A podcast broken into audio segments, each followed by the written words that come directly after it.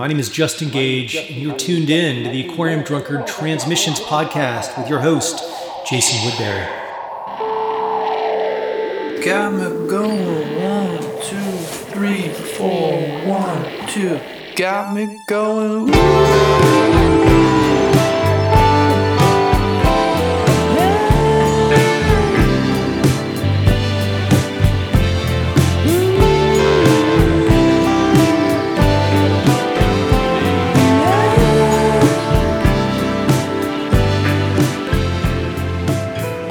Hey, welcome back to Transmissions. I'm your host, Jason Woodbury. This week on the show, I am joined by Kurt Vile.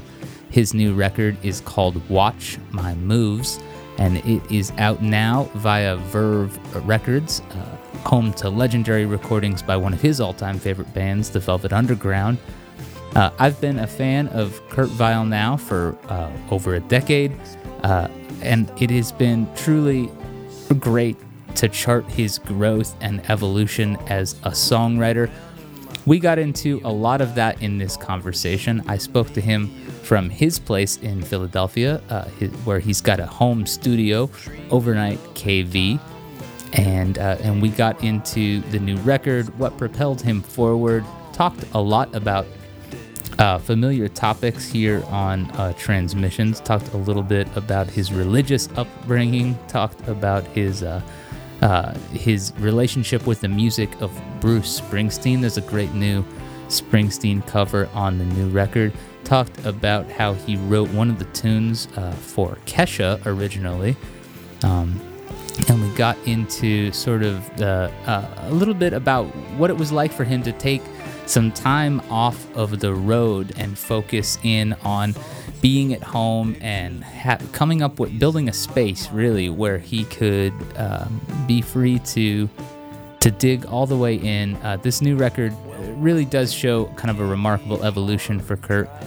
For those who've been charting him over the course of the years, I think you hear a little bit of the early lo-fi feral quality that was initially so attractive about his music, but sort of with a refined, mature sensibility.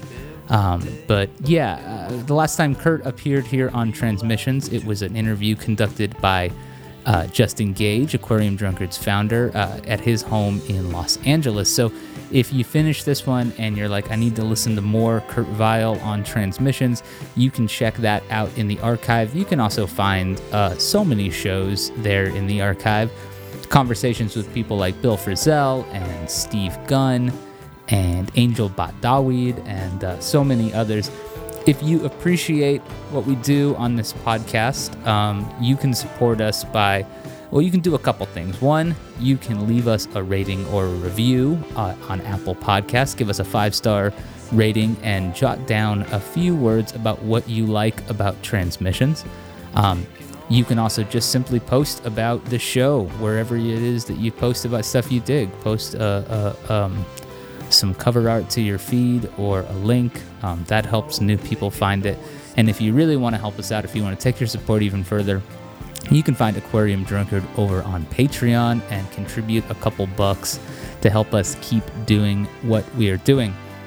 All right, with all that out of the way, how about we get into my conversation with Kurt Vile here on Transmissions. Watch My Moves is out now. I highly recommend it. Here I am with KV. Hope you enjoy. I'll speak with you a little bit more on the other side.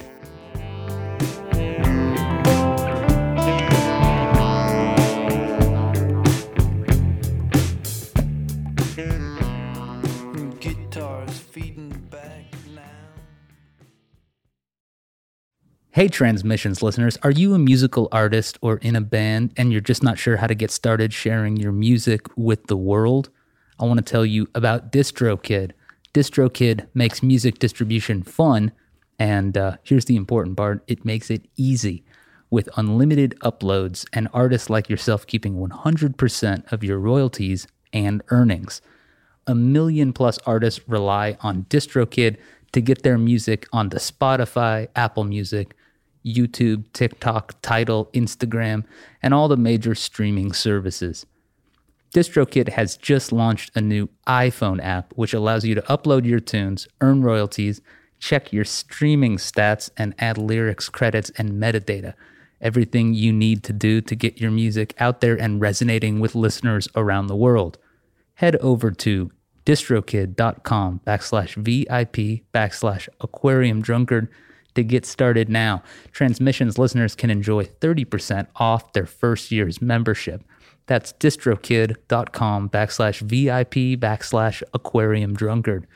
Head over to DistroKid and get your sounds shared with your listeners. Kurt Vile, thanks so much for joining us once again on Aquarium Drunkard Transmissions. I think the last time you were on the show, you went over to Justin's house in LA. Is that right? Yeah, that was amazing. Yeah. It was cool. Yeah. Well, this time we're doing it via Zoom, so it's probably less like probably less of a vibe. But I'm still glad that you agreed to do it anyway. No, I'm stoked to be back on. I love what you guys do over there. Well, so, yeah. Yeah, that's awesome. Well, I'm a big fan of what you do as well. This new record is really fantastic. I've been paying attention to your stuff since pretty close to the start, pretty close to the beginning of things. And I'm really interested in the way, you know, you kind of come full circle, right? You're doing things mostly at home these days, kind of home recording, which takes you back to the... It's not like this new record sounds like super lo-fi or anything, but it does have a pretty deep looseness to it. What did setting up your own home studio, Overnight KV, what was that process like for you, and what did it mean to you to have a space at home to do your thing? Yeah, well, it's funny because I was just working up to it for so long. Like, it was my dream, even since, you know, fill in the blank, every album I fantasized about having. I think once I started going in the regular studio, you know, I before I went into a real studio, I'd be at home recording, doing the best I could, but dreaming of being in an actual studio. And once I got to the actual studios, that was cool too, but somewhere along the way, you know, you always accumulate gear. Yeah. And you're like, man, I can't wait till I get back. It's a little nostalgic, but it's also a little just practical. Sure. And somewhere along the way, the longer it takes, the more it's built up in your head as this like ultimate cosmic oasis or something. You know? And so, you know, so I like, yeah, you know, I got like a tape machine around the time of the making of Believe I'm Going Down. I had a rehearsal space then. It wasn't perfect by any means. And then when I moved to this place that I live now, I had a basement, you know, but it was in a basement. So like, I was like, oh, this is I'm finally gonna have my studio. You know, this is like 5 years ago. And then yeah, because it's basement, like one thing, you know, you just don't know. You're like, oh, we got to get the heater replaced. No big deal. I'll just leave my stuff down here. What could go wrong, you know? Next thing you know, everything's caked in dirt, you know, like yeah. So many things happen. And so anyway, by the end of Bottle It In, the last record, I was so exhausted. And I was like, I'm finally going to, you know, I got to do whatever it takes to be fully functional in my home studio world. And even that took another 2 years and a pandemic to get done. But here we are, you know. Yeah. You know, I always love... I think about like the space where I record transmissions, like my office, and I always wonder if there are, you know, what's your favorite thing down there in the studio, like non-musical gear, your favorite toy or tchotchke or piece of ephemera, something non-musical that you keep down there and you see it and you go like, man, I love that thing. Does anything come to mind? Well, there's actually so many things, so it's funny to hone in on one, but yeah. like you know, my tour manager Craig, he gave me this at the beginning of Bottle It In. We started in Europe, like we rehearsed in Europe first and went on tour in Europe and started in Berlin more or less. And I feel like, no, just between like press in Berlin and come back to Berlin, I went to the Ramones museum in Berlin like yeah. 3 times, which is just a bar that has like a ridiculous amount of Ramones ephemera. Speaking of ephemera, anyway, yeah, my tour manager Craig got me this like sort of Joey Ramone pillow / doll or whatever. But my daughters, they give me things all the time. But even more, yeah, that's kind of what's beautiful about it. Like the home studio is all that stuff that accumulates, that's where it ends up anyway. It ends up in your zone. So it's everywhere. Yeah. And, I got this. Yeah, just records all over the place, tons of gear. I don't know, a nice Schooly D in a frame, Yeah. Keeping it local. Just thinking about the Philly scene lately. Philly pride, right? Yeah. Well, that's awesome, man. I love that idea of you down there, sort of surrounded by all your favorite stuff and working on tunes. This record is, it's like. I feel like I'm a big fan of The Best Show, and so I'm going to rip off Tom Sharpling, something he said, but like you've been on a streak for kind of a while now, a pretty impressive streak of just like great record after great record. But this one, it feels like I get the sense listening that there was a lot of, there's a lot of desire to really just sort of expand and go even farther, and I'm talking like even beyond the fact that it's on a major label now and that you're doing different stuff, but it really does seem like maybe the pandemic gave you a chance to dig deep and really think about what you want to do with your music. I mean, is that a fair way to put it? No, it is, and like I've been thinking about that and knowing I have it in me, and every record I get deep into it in one way or the other, but yeah, just the fact that I could have a routine and just like wake up in the morning and, and not have to rush somewhere or no matter what, even though you're comfortable working with people to a degree in other studios, like at the end of the day, you're not in your home. Like literally and metaphorically, you don't have all your stuff at your disposal. Like, it's just funny. I had like so many guitars and things like that even just because I didn't have a home base to even work in all the time, like I was just disconnected with all my instruments, like anything. Yeah. Like I had no basic knowledge of amps or, like the things that you don't think about, like, cause I would always just go, right before a tour and go rehearse with the band, some generic rehearsal place, and then go out on the road and like sound check and, or go into the studio where I'd write at home by myself, but then I'd go out and record elsewhere. And yeah, I'm proud of all the results, but yeah, the dream was to get really comfortable and get really deep from home. And then, always having an extension and out, you can't get stuck in that one place. Like Rob Schnapf was definitely who I've worked with for a long time. And he came here, he's in LA, he's got a studio. I've worked with him before, but he came to Philly once and helped a lot, even when he wasn't there, just to help me buy gear. And then I would go there as well. But yeah, I think I had even more of a point with that, but it's all right. It'll come back to me. You've collaborated with Rob a lot, and worked with him, here and there on records. What is it that you like about working with him? What does he bring out in you that you appreciate, or how did he help you help point you in the right direction?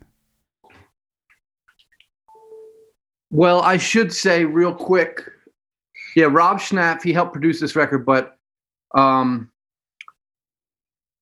I think is mainly cause he got in touch with me back in the day and he worked with some of my heroes early on, but he got in touch with me. He wanted to work with me first and foremost. Yeah. And then it's just the hang. We're like brothers, and he's also a little bit, he's like my brother, and he's a little bit also like my dad to make him feel old, But he's not that old. He's not that much older than me, but he's a brother dad. Yeah, it's a good combo. Yeah, I mean, if he had me, he'd have been pretty young, but that's fine. I mean, but also been impressive if he had me. But anyway, he, at the end of the day, it was just, even like at the end of, we worked together for multiple records. The first thing he recorded was Pretty Pimpin', but like we did all kinds of stuff. But by the very end of Bottle It In, I booked one more gig so that the band, the Violators, could go into the studio with Rob. And we got, at the end of it, we got that song Cool Water. So this is January 2020. Oh, wow. Before the pandemic hit. And the first song we recorded in that session was the Springsteen cover, Wages of Sin. And we did like 5 or 6 songs, but 2 of them made the record. But I knew just from that alone, because that was the first time he actually recorded the Violators. Every other time it was like me and my bass player, Rob, or something. Yeah. And guests, like my friend Stella. So I knew, regardless, the vibe was awesome there. And we got some good magic before, the world turned on its head. Yeah. So I knew I wanted to go back there anyway. And I knew when I could, I'd go to LA and work with Rob, but I didn't know when. And we kept talking about it. And for a while I was like, oh, maybe we'll get a bigger studio in LA and work there. And he's like, yeah, sure. I could come to you too.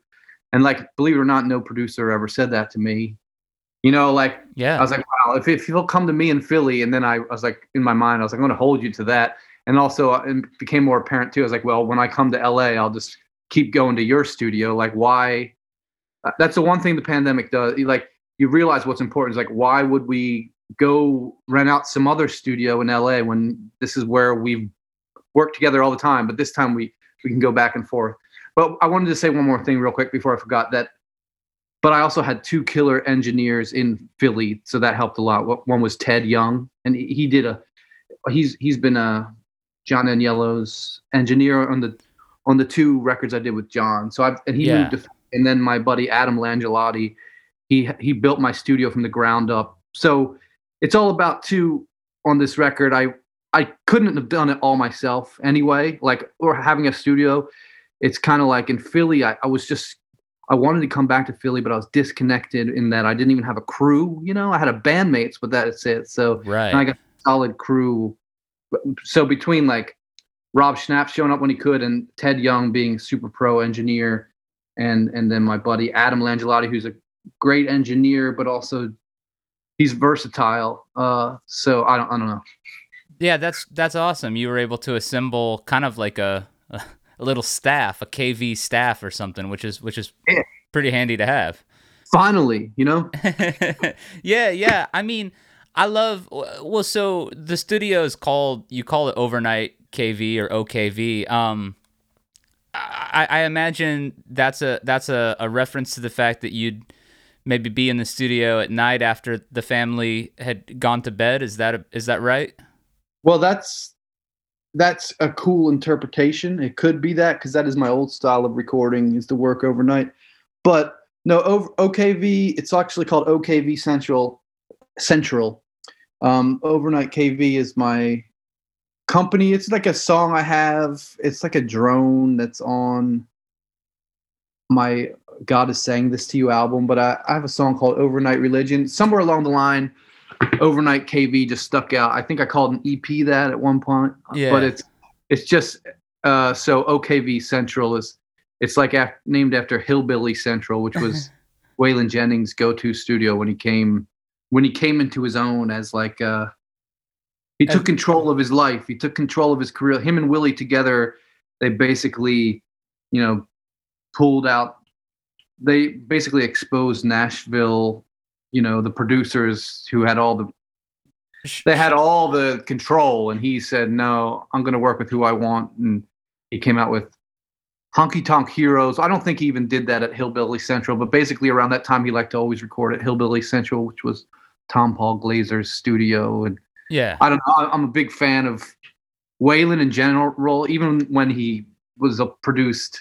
No matter what, his voice was always great. But when he does come into his own, you see that shift. You can't. Nothing can beat that. So that's just a good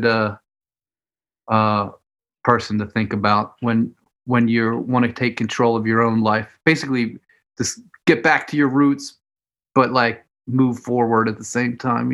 Yeah. Is that how it felt this time? I mean, like at this sort of shift in what you were up to. I mean, did you feel like you needed to? I mean, you've been pretty open about being, burned out by the road and needing to take some time.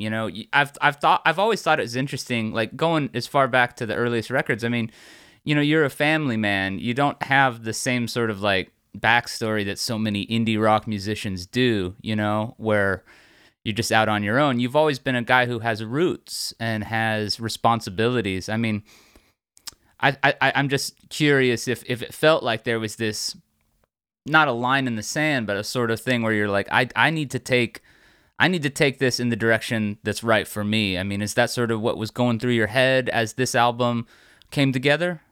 Definitely, but also it evolved, you know, and there was a moment where, because I wanted, it was like sort of a dream to have the studio, and I was just, I'd always be traveling anyway, and then to also have to travel to record. Like, if I wanted to basically have a bunker, like, yeah. if I wanted to, I could get everything done here. So that be around the family, but yeah, and then there's this moment where you dream of the studio, and then there's the next moment where you have the studio, and then everybody's looking to you like, okay, Kurt, here we are. What do you got? And then you're like, wow, this feels completely unnatural because now it is my home.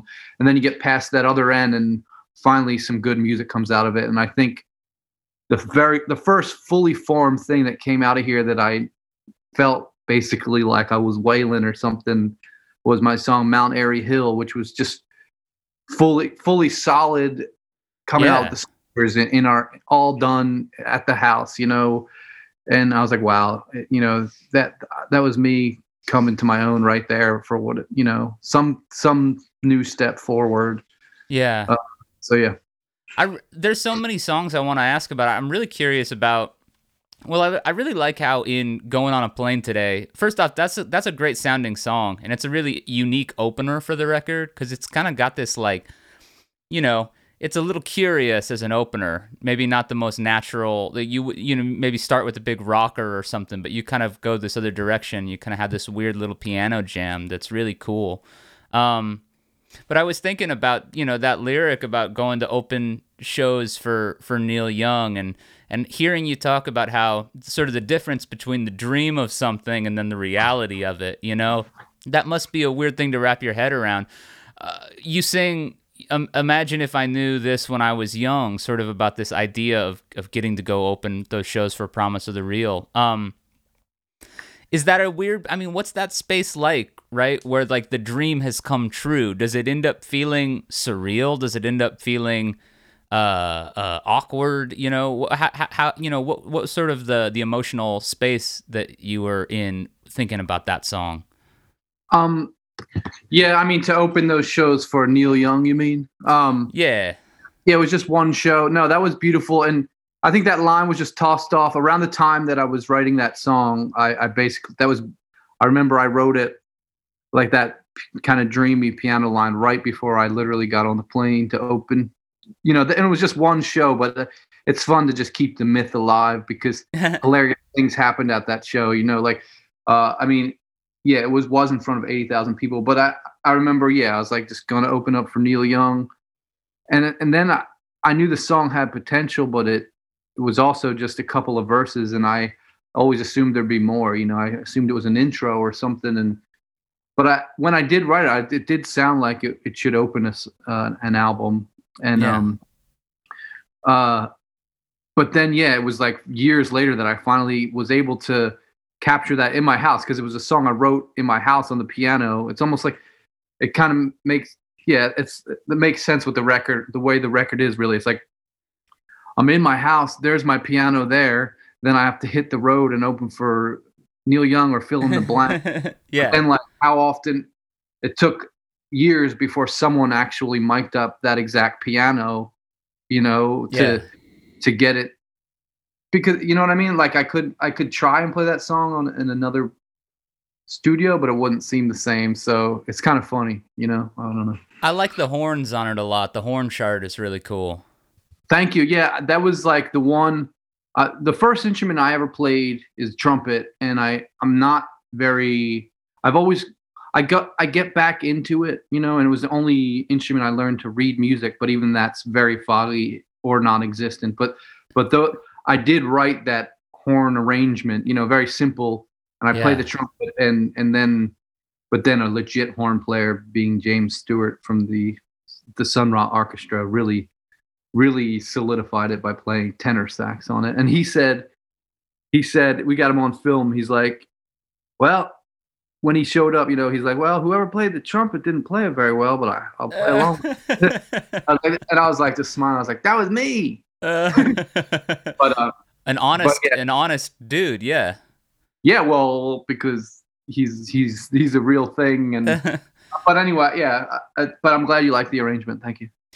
He's a fascinating guy. I love that he's in the video for like Exploding Stones. You know, as a Philly guy, you mentioned Schooly D earlier. I mean, Sun Ra has history in Philadelphia that's really intense. And how did you first get into Sun Ra stuff? Do you remember? I mean, how you got introduced to the music of Sun Ra? Well, I mean, I heard it early on. Like, I guess in my 20s, people would play it. You know, Space is the Place. I didn't not like it, but I guess I was, I don't know how much out jazz I was listening to at the time. I was into certain jazz. Sure.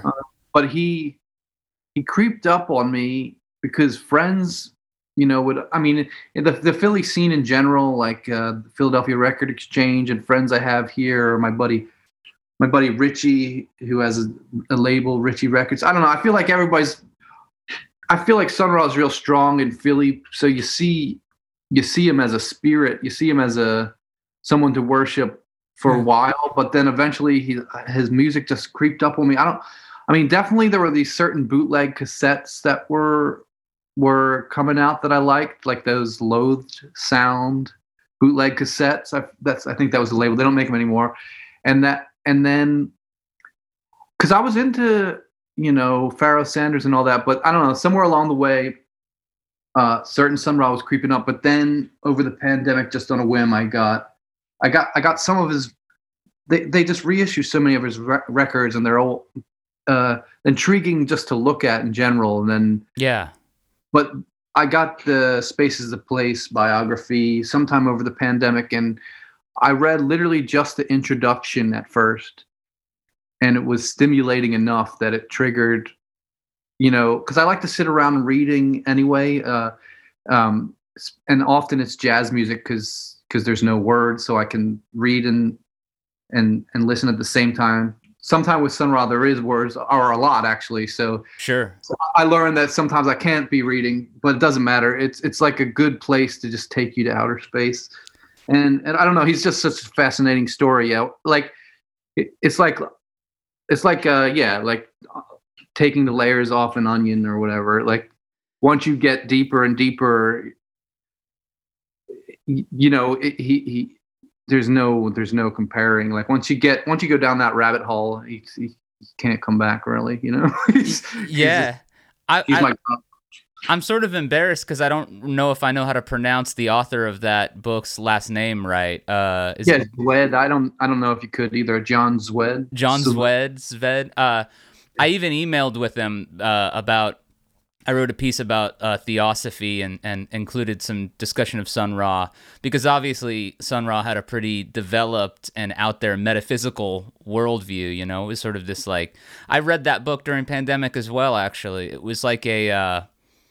It was such a, you're right when you talk about sort of the peeling the layers back, because there's so much to examine when it comes to a character like Sun Ra. He doesn't feel, I mean, he talked about it all the time, right? He was a myth as much as he was a person, you know? He was creating this big, huge story that it's just like mind-blowing to wander into the world of Sun Ra. I've got a bunch of his poetry and stuff around, and I will open it up and I think I'm looking. There's one over here called like "Planet Earth is Doomed" or something, you know. And I found I found that one resonating pretty heavy with me lately. But yeah, Sun Ra's such a fascinating character, and I love the way he created a myth about himself. You know, that's something that's really unique, and it's like you can spend all your time listening to the music, you know, but then on top of the music, there's books and there's symposiums, and he you know would give these talks and he would have these reading lists. So it's like Sun Ra's like a whole world unto himself, you know?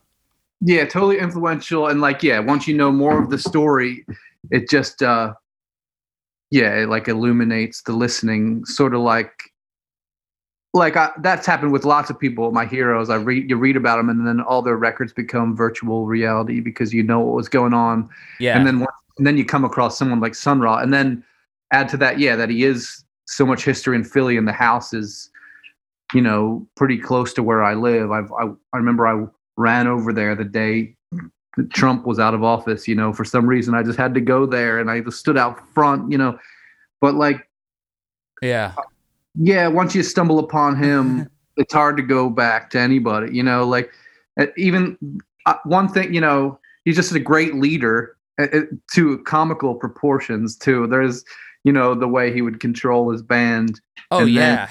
and then the way he just recorded everything, which I know that was my favorite thing about Neil Young during Muddy Track, where he's in an argument with his bandmate, Billy, I think, Talbot. And he's like, anytime Billy said he didn't do something, Neil said, "Shall we review the tapes?" I mean, he recorded everything. Yeah. And Sun Ra did that as well. Like he wouldn't have all those albums if he didn't record rehearsals and things like that. And I'm inspired by that concept now that I have my own home studio, things like that. Yeah.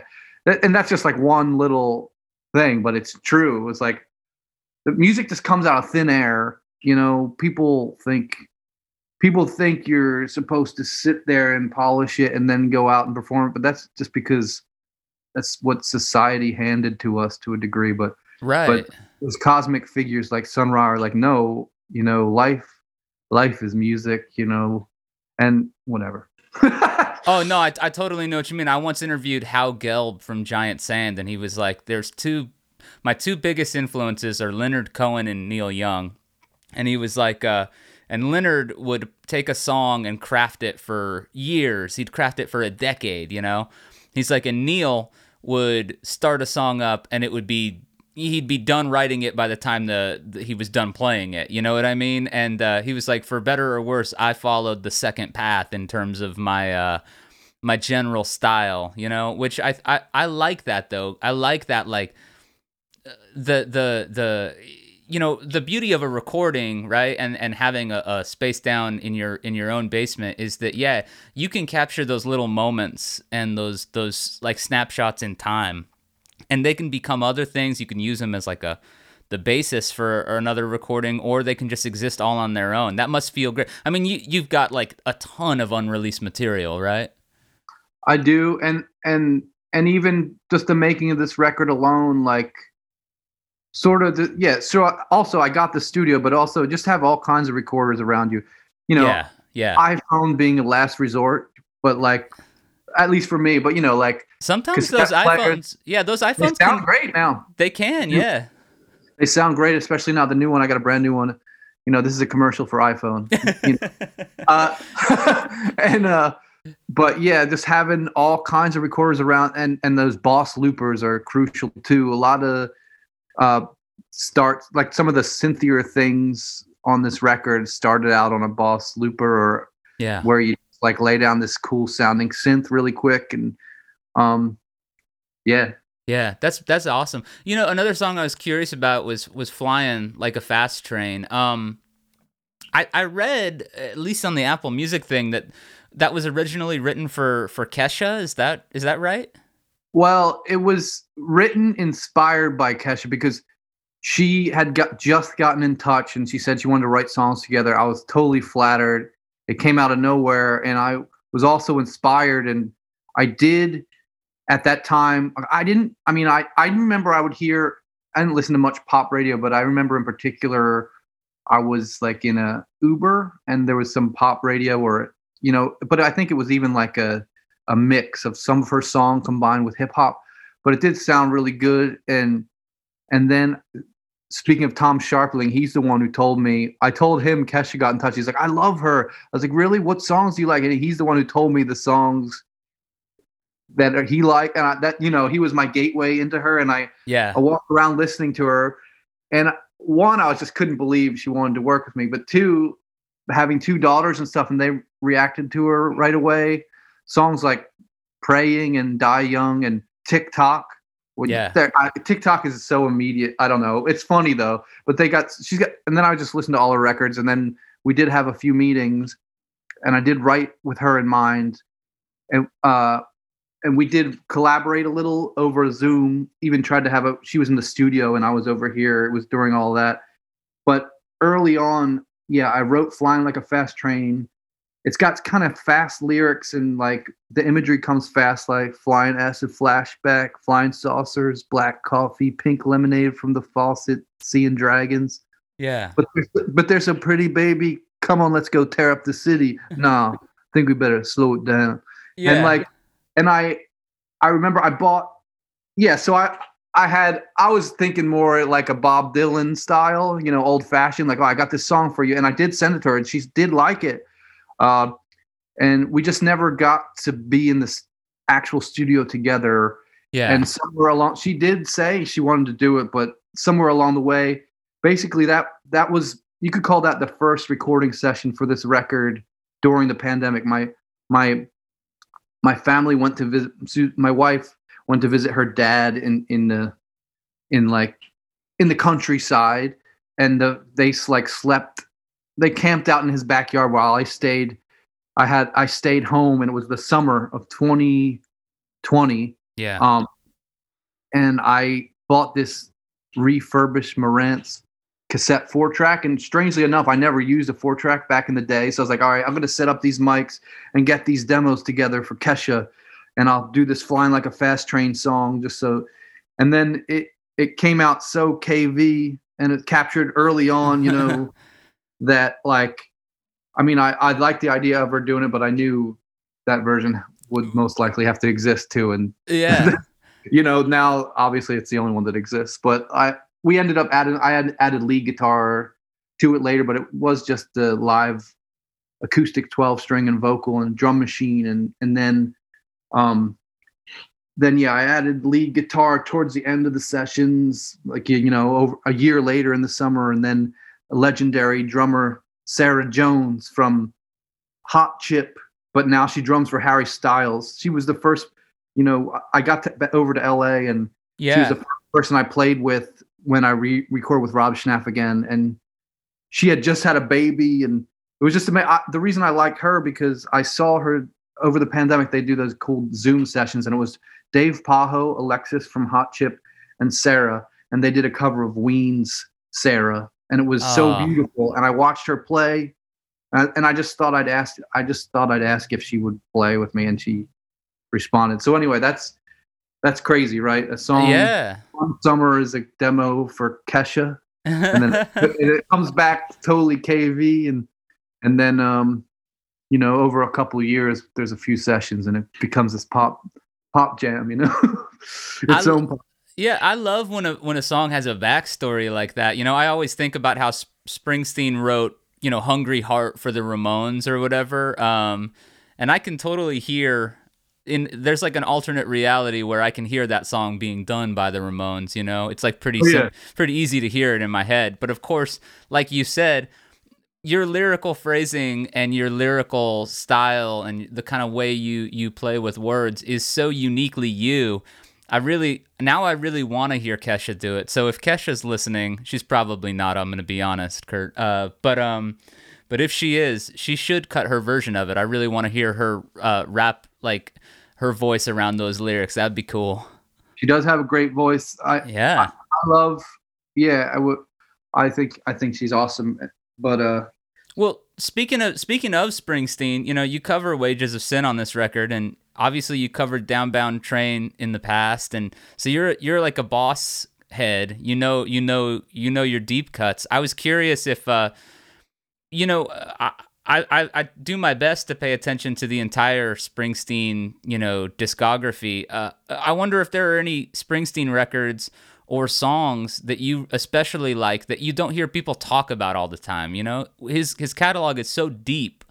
Does anything come to mind in terms of like lesser discussed Springsteen jams that you really, really like? Well, that's the beauty of Springsteen. I've been a fan for so long, but like in my 20s, I would say he was my favorite in the world. And now I can tap into that feeling, you know, sure. Anytime. That's the beauty. Like, and then so, you know, on a more basic album level, not getting into like the outtakes or B-sides yet. You could say songs like, a lot of people know them, but not everybody, because they don't hear them on the radio. But the song, you know, Atlantic City is, if I had to pick a number one, like if somebody had, I'd say Atlantic City, because for the feeling that it gives me from Nebraska. But and then there's, I love the Heartbreakers, like on like The River and Independence Day. Yeah, you know. But again, those are both from The River. Independence Day hits me hard because it's like, you know, a son leaving his dad. I don't know why it hits me, because me and my dad always got along, but like it still hits me pretty hard. That song wrecks me. Yeah. But and then, yeah, Wages of Sin was from Tracks, a collection of outtakes. Yeah, and I was into that in my mid to late 20s for sure. And then the Violators tried to capture a version of it. That's actually the first Springsteen cover, I guess, we tried to record. So there is an early version that exists, but on that album, Tracks alone, I was reconnecting with Tracks. Somehow the song "Sad Eyes" from Tracks popped up. And it was when I was touring Bottle It In, and I was pretty exhausted by the end of that in Europe. And I turned my latest drummer Kyle onto Wages of Sin during that time. But I think another reason I was listening to Springsteen a lot then was because his latest album at the time, Western Stars, came out. And that was my favorite album of his in a long time. And the very first song on there, Hitchhiking, such a good song. I don't know, it hits me. Yeah, for sure. It's cool to hear him in that sort of AM gold mode, you know? That's a unique thing. It's weird because, like, I think about, like, Springsteen from the last 20 years or whatever, and that song "Girls in Their Summer Clothes" always hits me really hard. Have you ever heard that one? Yep. Yeah, it almost sounds like a magnetic field song or something. Is that on Magic? It's on Magic, yeah, which is the other favorite of mine from that era. Yeah. Literally, that album came out, and maybe that was my peak love of Springsteen. But I was like, man, this is my favorite new Springsteen album. It might go Magic and then Western Star. Like, I mean, I listened to more in between, and I got really into the Wrecking Ball when it came out. Like, yeah, but it's been minutes since I guess heard a new Springsteen album, and He's the boss, you know. That's why he's the boss, because he'll come back around and remind you why he's the boss, you know. Yeah, absolutely. Well, I want to ask one more thing. You know, Jesus on a Wire really caught my ear, and I wondered if it's not too weird. If what kind of religious background do you have, KV? Did you grow up in church? Well, you know what? I was about to say no, I didn't, but yeah, I did, but not by choice, you know. Sure. But I, a lot of my family is religious, and I'm happy. They're all great people, and I'm happy for them. I'm not like particularly practicing religion, but I heard it a lot growing up. But the Jesus thing comes out one. I would say, sure, it's because I was brought up in religion a little bit, but also so many people pull from Jesus. You know, you mentioned Leonard Cohen and Dylan. That song came real quick. It was my first Jesus song in a while, but I remember I was on tour and again in Europe, exhausted. I had a day off and I brought a guitar with me, didn't play it the whole time, just watched Netflix. And then like 10 minutes before it was time to go, I was like, I better play this real quick. And the song just came out really quick. I was like, oh, another song from D to C, you know, like, those are the easy ones.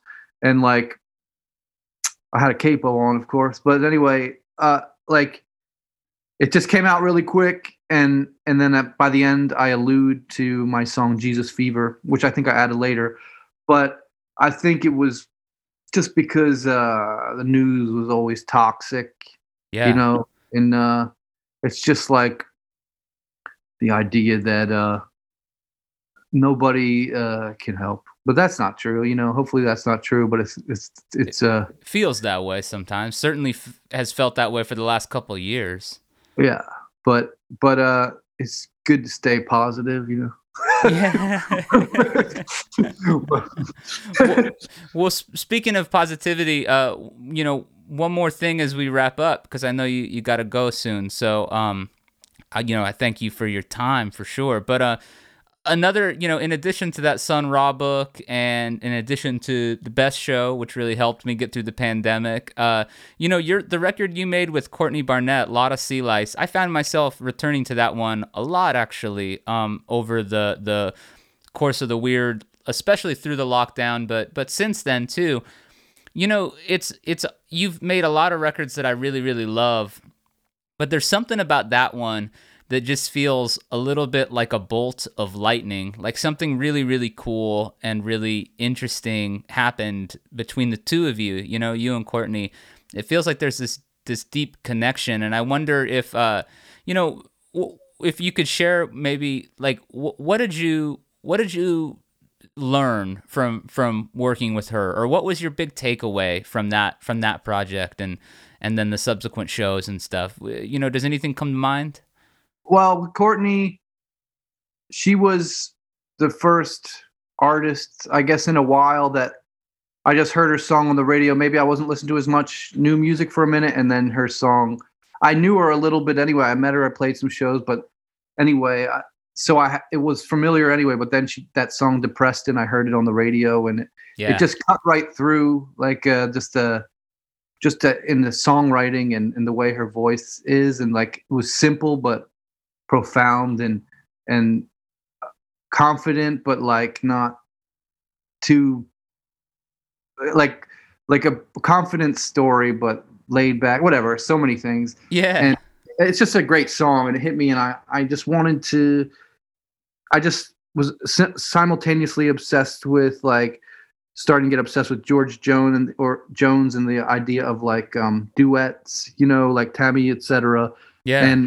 And I just had this song. I knew I just connected with her. I connect with Australians in some ways, and I just thought, let's try this one song, and then she's like into it, and so she wrote one, and that was like the first session was just us doing those two songs, and then Courtney was like, "Oh, let's make a 7-inch," and I was like, "This is so good. Let's at least make it an EP, so it's a 12-inch, so it won't get lost in the in the record store." And then I came back the next time to Australia, and we just thought, "All right, let's try for an EP or a little longer," and we just hit it off.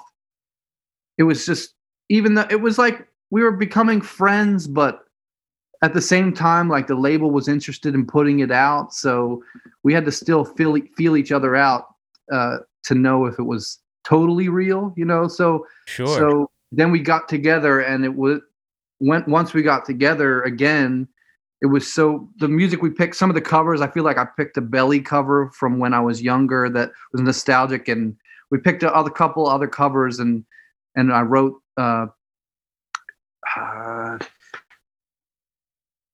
The other single, whatever, that finger picker. Right now, I can't think of it. But there was enough, like, of songs we wrote together, and then some covers, and to switch, you know, each cover each other. That in a few days or 6 days or so, and then maybe I went on a solo tour and came back. We had 9 songs, and we became good friends, and we just. It was just not like that. That's an example of, I guess, it is sort of like lightning. And then we just became even more friends just doing the tour. I just like to put yourself out there, I guess. You know, I wanted to work with her. I was a fan. Yeah. I know she was a fan of my music too, but she's a little different than me, where I feel like she was a little more tentative in some ways, you know, but then once it's actually happening, it was undeniable. And I'm the same way, where I was really excited for it to happen, but I'm sort of like dreaming about, I don't know exactly how it's going to be, but I'm dreaming it's going to be something magic, you know. I don't know. That's, you know, I might even be unintentionally putting words in Courtney's mouth, but the thing is that it just became real. It became real yeah, we just connected. And if anything, that was also, I learned that while on the road, might as well go into the studio, where before I thought, oh, you'll be tired, you don't want to do it all. It's like, no, that, you know, that's the birth of Bottle It In, more or less. It's like, I'm on the road, I'm out here with the band or whoever I'm with. Yeah. I'm going to hit the studio when possible. That same with the Nashville EP. Like, that was when I was on the road. It started me doing a cover of Speed of the Sound of Loneliness around the same time. That's when I sort of knew this is the time when I'm out here working. Yeah. See what happens. Because otherwise, yeah, nothing will happen. So you just got to put yourself out there, you know? Well, Kurt, thanks so much for hanging out. I'm really excited to see you here in Arizona in a couple months. And I appreciate you taking the time this morning to hang out and talk about all this stuff. Thanks for being here with us on Transmissions. Yeah, thank you so much.